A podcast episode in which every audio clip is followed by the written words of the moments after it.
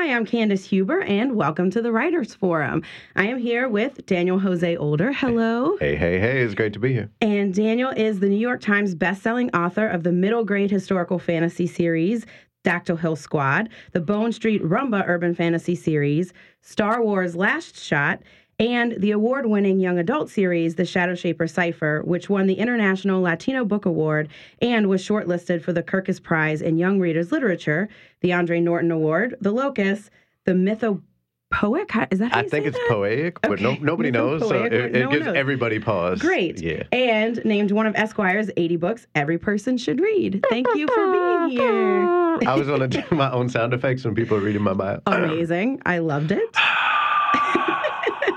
Okay, I'm, good. So, I'm good. so you have actually written, and it's in your bio, for a bunch of different age groups. Like yes. you've written books for adults and for teens, and yes. now for middle grade. So, how is your writing different, or is it? Is it based even? on which age you're writing for? Um, you know, no swears in six. Wait, am I allowed to fair. say that? yes. Um, well, no. Um, I, th- I think honestly, for me, uh, YA specifically, let's start with that, right? Young adult, I, I, always have a working definition of, of young adult, which means that the main character is an adolescent and that the, the primary crisis of the book revolves around them having to take an active step forward into adulthood. And if we kind of start from there, that means that everything that's not that is either adult or or younger than that, right? there you go. Yes. Um, and and it, that simplifies it to me because otherwise we get into the very murky territory of like, well, is this book which is supposed to be for adults but has a teenage protagonist? Is it YA? To me, yeah, it is. Like maybe it wasn't marketed that way, but again, if the story is about the character growing up on some level, then it's a YA. You will deal. You know, like yeah.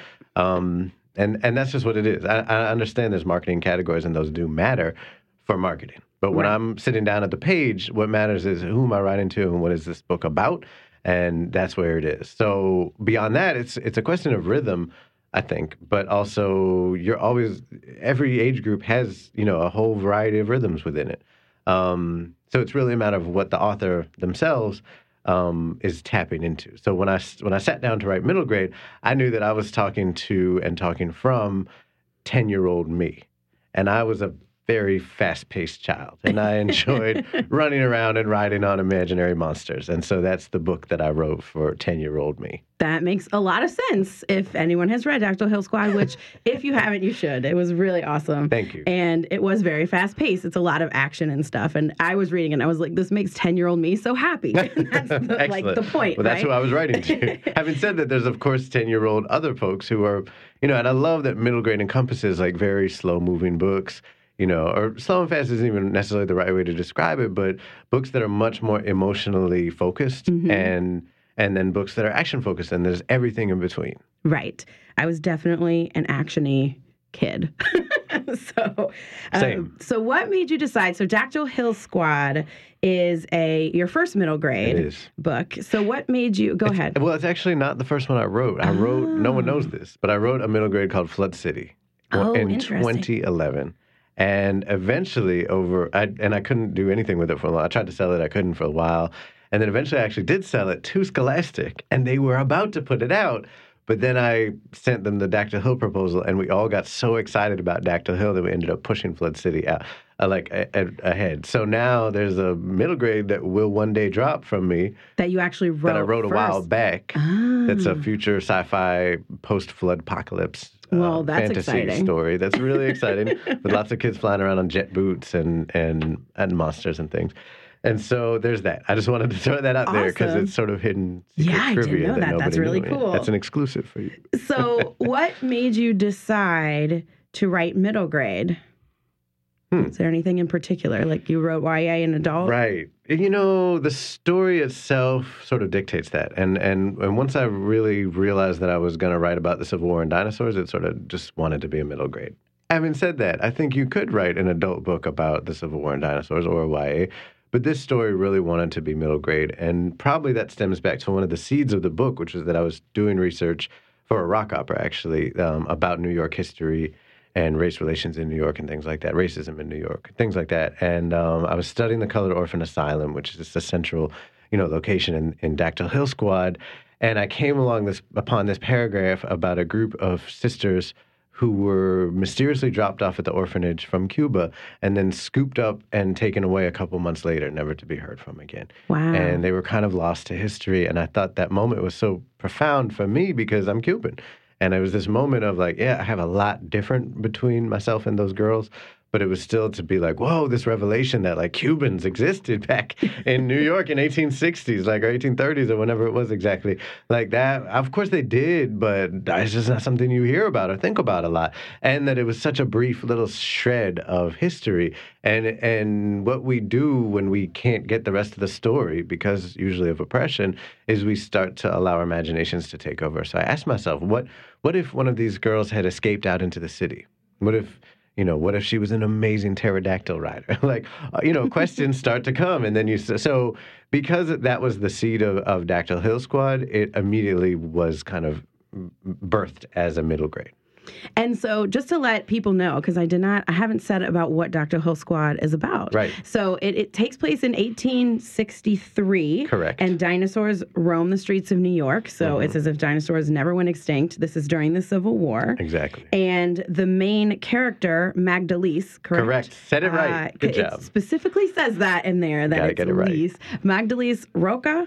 Mhm. Um, and her friends, Yeah. they're from the Colored, Colored Orphan Asylum. Right. And they go on this field trip, draft riots break out, Right. and a bunch of their friends get kidnapped. Yes. And so it is a, a story about them kind of fighting human trafficking and going against slavery. And uh, there's all of these issues in there, but it's really just like a fun, also a fun action story of kids Yeah. riding around on dinosaurs and like fighting things. um, so the kids flee to Dactyl Hill, which is why it's called Dactyl Hill Squad. It's in Right. Brooklyn, and it's kind of their safe place. Yeah. and they they do their missions and things out of there. That was an excellent summary.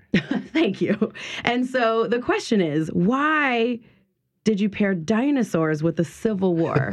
Was there like a thing? I know you said you were doing the research and you found that, Sure. but then like, okay, let's throw dinosaurs in here. right. That's a really good question. And I still don't have a satisfactory answer, which is, is weird because that's the question I always get asked, reasonably so. right. Um, the sort of easy answer is that I'm a fantasy writer, so that everything when I when my creativity clicks on is when I start to put that fantasy um, filter over things, right? So I had a lot of information in my head about the Civil War era and the Civil War itself, and New York in particular in that time, because of this other research I'd done um, back when I was kind of doing more music, and there was this rock opera, and I kept going with that.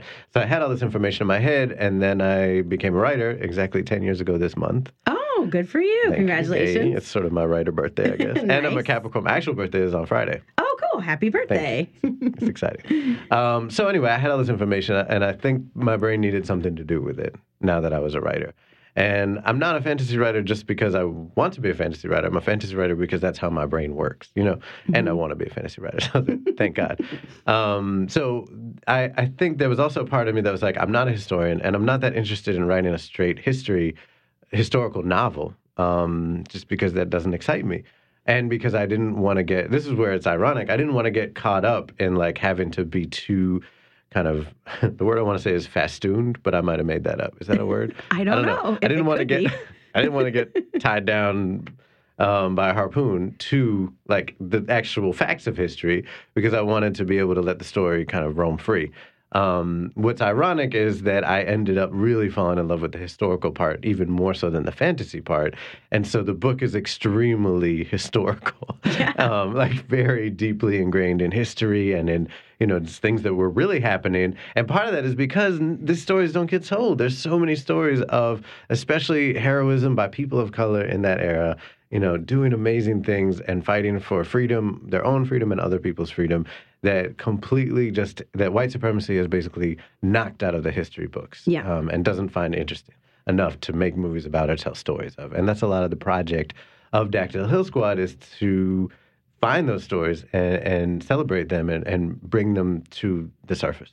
And I learned a lot from Dactyl Hill Squad too because Good. I didn't know about that. Uh, like you said, these stories don't get Right. told, so I didn't really know that there was a guy named David Ruggles Right. who was this amazing activist during Civil War in New York, uh, and one of your characters is based off of him. And so Right. I did. I did also read. There's um, a glossary in the back of this book that Yes. goes over all the history, which is how I know that because I read that.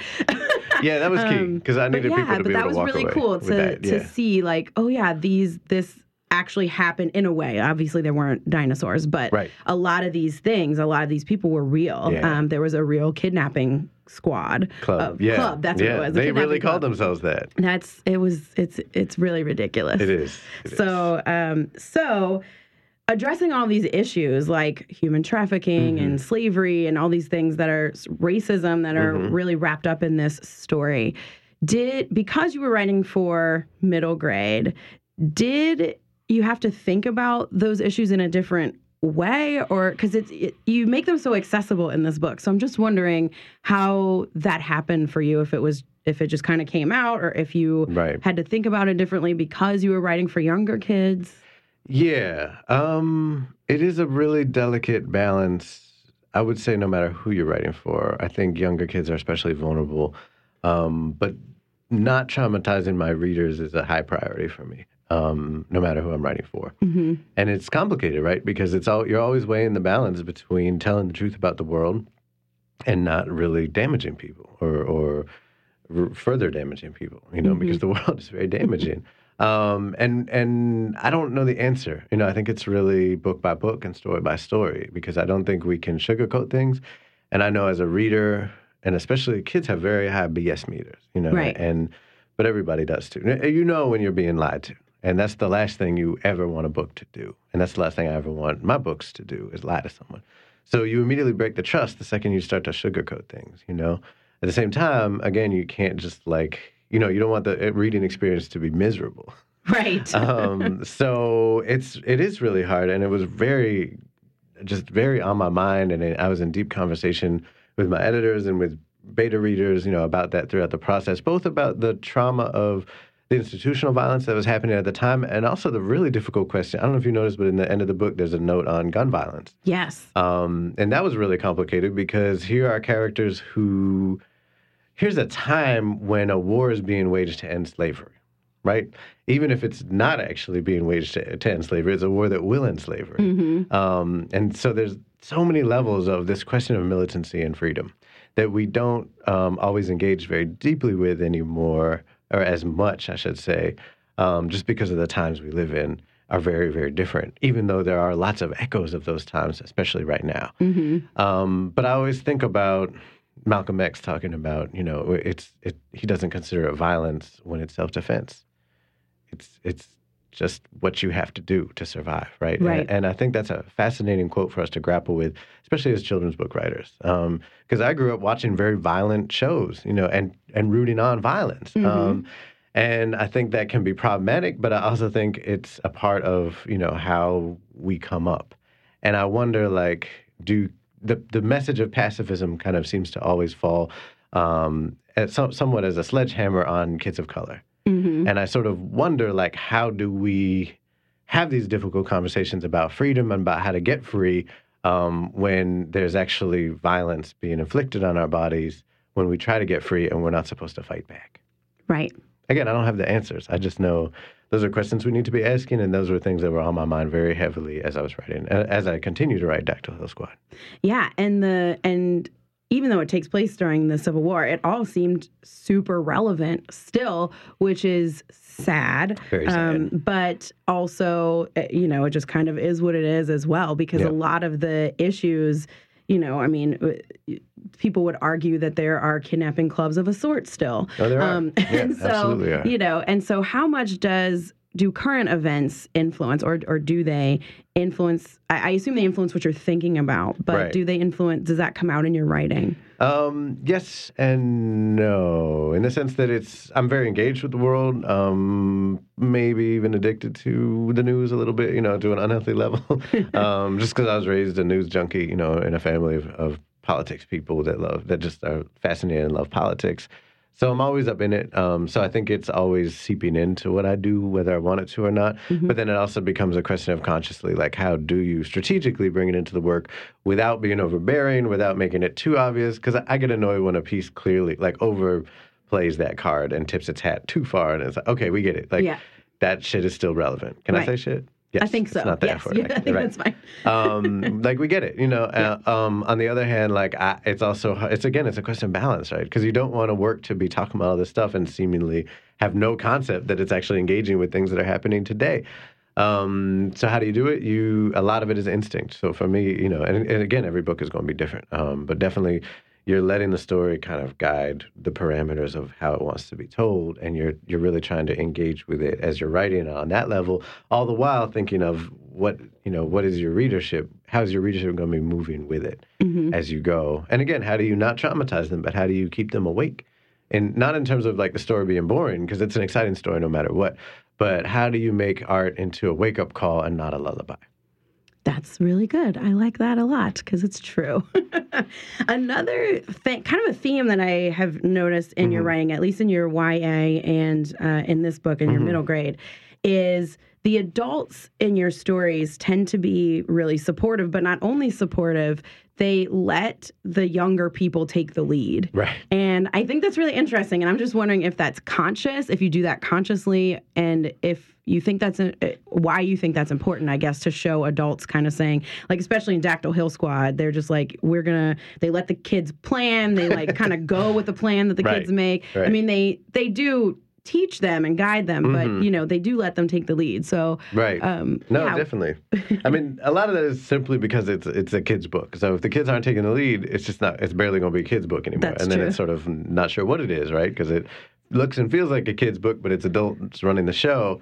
And kids, you know, they might want to read about it, but we need to be telling stories about young people taking their future into their own hands. I think, Mm-hmm. um, even if sometimes it pushes the realm of credulity, credulity, no, credulity, Credulity? what we will believe. Yes. Um, I'm a writer, uh, if you could believe it. Um, even if it pushes that a little bit, because I don't, you know, well, and there's levels to this, right? Like nowadays, it's sort of ridiculous to think that an adult would be like, yeah, come on, let's go fight these bad guys together. But actually, back then, there were child soldiers in the Civil War on both sides, you know, which is something we have to think very deeply about as we lionize the Union Army and and and everything that happened, you know, uh, which, which we should, but with a complexity, you know, not not simply these these are the good guys, and Right. that's that comes back to a lot of what this book is about is, is trying to get a more complicated look at what was happening in the North in terms of racism um, as this huge event was happening. But yeah. I think, um, you know, also in Shadow Shaper, right? Like, it's amazing to have adults in the community who look out for us. And, and I always have. Um, and so it's something that really matters to me. It's not something I always see in books, and something I miss when I don't see it. It matters, you know, that, that we have multi-age, multi-generational communities gathering together and fighting for freedom in different ways, and that we can learn from our elders, and also that we can see that there's ways that they have messed up. And, and the best ones will be honest with us about it, just like the best of us will be honest about it with the younger people, you know, that are coming up about ways that we've messed up. I mean, mm-hmm. that's that's a vision for organizing and for the future and the present that I try to bring to the books as much as I Yeah, because that's a, the other thing is community is very heavy in pretty much everything that you write. Yes. and that really comes comes out. You know, if you if you read a lot of Daniel's work, you'll see that like community is pretty much in everything, no matter what the age group you're writing for. So obviously, that's important to you. It is. I think community saves our lives, you know, more often than not, but doesn't get the credit. And I think um, white Western literature has gotten and has historically been very obsessed with the one and only, you know, the individual, Yeah. the rugged individual, all of that BS. And it's really amazing to see as um, writers, as literature, as the bookshelf becomes more diverse, you know, as we see more honest reflections of who we are and and more representation among authors, that that things like that, tropes like that, are being broken down, you know, and and as someone who's been a community organizer, you know, for more than a decade in different ways, that's always something that I bring to my work because I know the power of community. You know, I know what it means to have community have your back and it matters. And sometimes those are online communities, you know, sometimes they're the old fashioned kind, like on the block. And there are lots mm-hmm. of different ways of, of community stepping in and, and creating and recreating itself that we see, you know, all the time in real time. but I think it's such a ripe and rich territory to explore with story. And that brings me to a question that Yes. I'm interested in your answer to, which is why does representation matter? Because it does matter. And the, you know, you're talking about how things are getting more diverse. We have more authors coming out. It's still not enough, in my opinion. Publishing Mm-hmm. Sure. is getting a No, little better. definitely, yeah. Um, but we do have movements, um, like I think you're involved in the We Need Diverse Books Mm-hmm. Yeah. uh, movement. So, you know, why is it important that we have all these different representations? It's a big question. I know. I don't but- even like that question. I'm den- I'm rejecting the question. It- oh, I only say that because it's it, it seems self-explanatory, right? I mean, you know the answer, Yes. right? I think I do. Yeah. You do. I mean, because there isn't one simple answer, right? Right, it matters because it's true. Yeah. That's the easiest and stra- most straightforward answer I know. It's like it just matters because it's true, and literature's job is to tell the truth, and it's failed at that job for generations. Yeah. Yeah, I think it's as simple as that as well. And Yeah. what about um so writers I know a lot of writers listen to this sh- to this uh, program Yeah. and so a question about writing in general because representation does matter when you're writing about Right. people who are different from Yeah. you. And you wrote a, uh, an article I think for BuzzFeed Yes. about the fundamentals of writing the other Mm-hmm. um, which is really interesting. You wrote that a few years ago. So I wonder what if anything has changed since then or Mm. what do you think uh, may be different now about trying to write people who aren't like you? And when is it your story to tell versus when you should allow people to tell Right. their own stories or That different is a, stories? That's a great question. I, there are no easy answers to that, right? I think the first line of that piece is that we're always writing ourselves and we're always writing the other, Mm-hmm. and that that remains true. I think the industry is transforming before our eyes. I think um, you know literature itself is transforming because of the organizing work of a lot of mostly women of color writers, which is amazing Mm-hmm. um, and brave, and that's incredible to see. And and so here we are, right? I think it's like these are just ongoing questions that we have to constantly be in dialogue with. You you're not ever going to write a book that doesn't have the self and the other in it. And and I don't mean like there's a character that's exactly your demographic and there's a character that's not.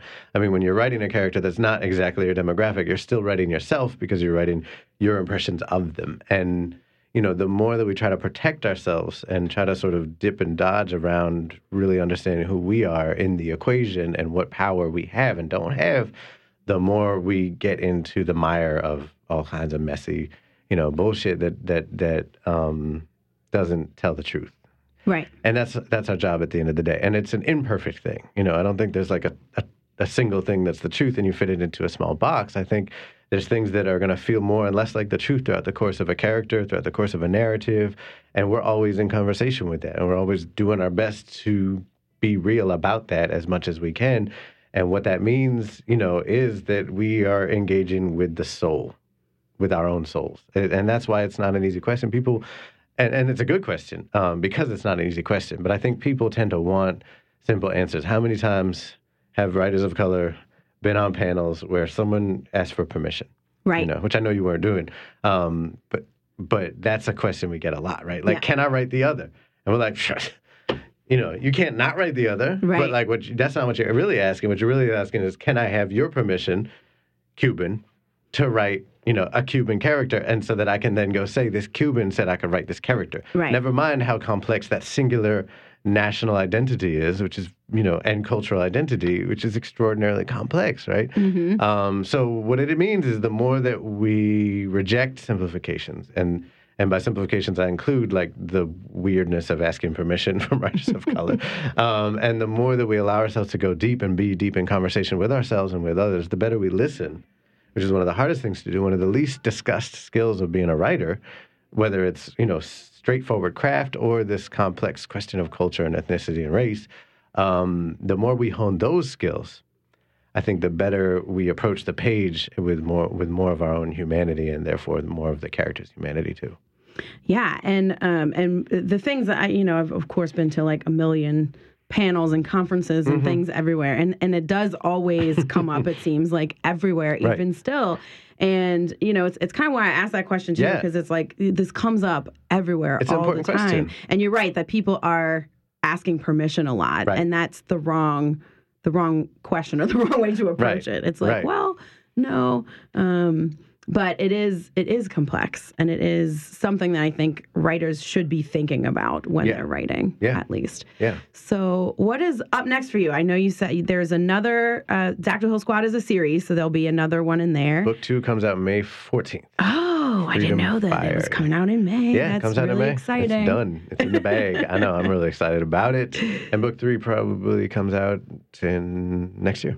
Okay, Yeah. cool. And then you said you had the other middle grade eventually, maybe. yeah, I have no come idea when it'll come out, but it will come out will whenever I thing. whenever I'm done with Dactyl Hill. I guess it'll come out. And are you so working on anything else? Yes. So book of, the Book of Lost Saints comes out November 5th. That is um, my first standalone adult novel that's not a Star Wars novel. If that makes sense, because I have an adult series, right? The Bone Street Rumba. Um, That's a, that's a noir thriller story in the same world as Shadow Shaper. But the Book of Lost Saints is a standalone adult novel. Um, it's not a thriller. It's not genre at all. It is narrated by spirit, um, but it's not like a murder mystery. You know, it's um, about a woman who disappeared during the Cuban Revolution and shows up in modern day New Jersey in 2004, watching over her nephew, who's a um, hospital security guard and a DJ. And she kind of goads him by um, possessing his dreams and giving him her memories of her life and his dreams to go and find out what happened to her in Cuba. Oh, that sounds really exciting. I'm I'm excited to read it. Do you know when that's coming out? November 5th. Ah, so you have two books coming out this year. I do. That is exciting. and where can people find you if they want more information online? Um, my website is uh, danieljoseolder.net, and I'm on Twitter talking a lot of trash at, at DJ Older. Lots of stuff on Twitter. Yeah, I tweet a lot, I guess. Uh, I have opinions about things. So, yeah, but but all, all my books are available on my website, danieljoseolder.net. And you'll also be at the Dogfish reading series later this month. Yes, On the 24th. Thursday the 24th with Ladee Hubbard. I'm very excited about it. Yes, that's going to be awesome. It is at 2448 North Villere Street. And uh, Daniel and Ladee Hubbard, who is the author of The Talented Ribkins, is her book, uh, will both be there. So come and check it out, 7 p.m., Thursday, January 24th. And Tubby and Coo's will be there to sell books as well. Awesome. Well, thank you so much for being here. My pleasure. I Thanks for very having me. much That was a lot of appreciate fun. it. Yeah, it was tons it. of fun. Yes. That was Daniel Jose Older, author of Dactyl Hill Squad, the Bone Street Rumba Urban Fantasy Series, Star Wars Last Shot, and the Shadow Shaper Cipher. That's our show. You've been listening to the Writers Forum on WRBH 88.3 FM here in New Orleans. You can catch our show every Thursday at 3 p.m. and again on Sundays at 8:30 a.m. This show, along with WRBH's other interview programs from the week, will be archived on our SoundCloud page at soundcloud.com slash WRBH Reading Radio, as well as on iTunes and Google Play. I'm Candace Huber. Until next time.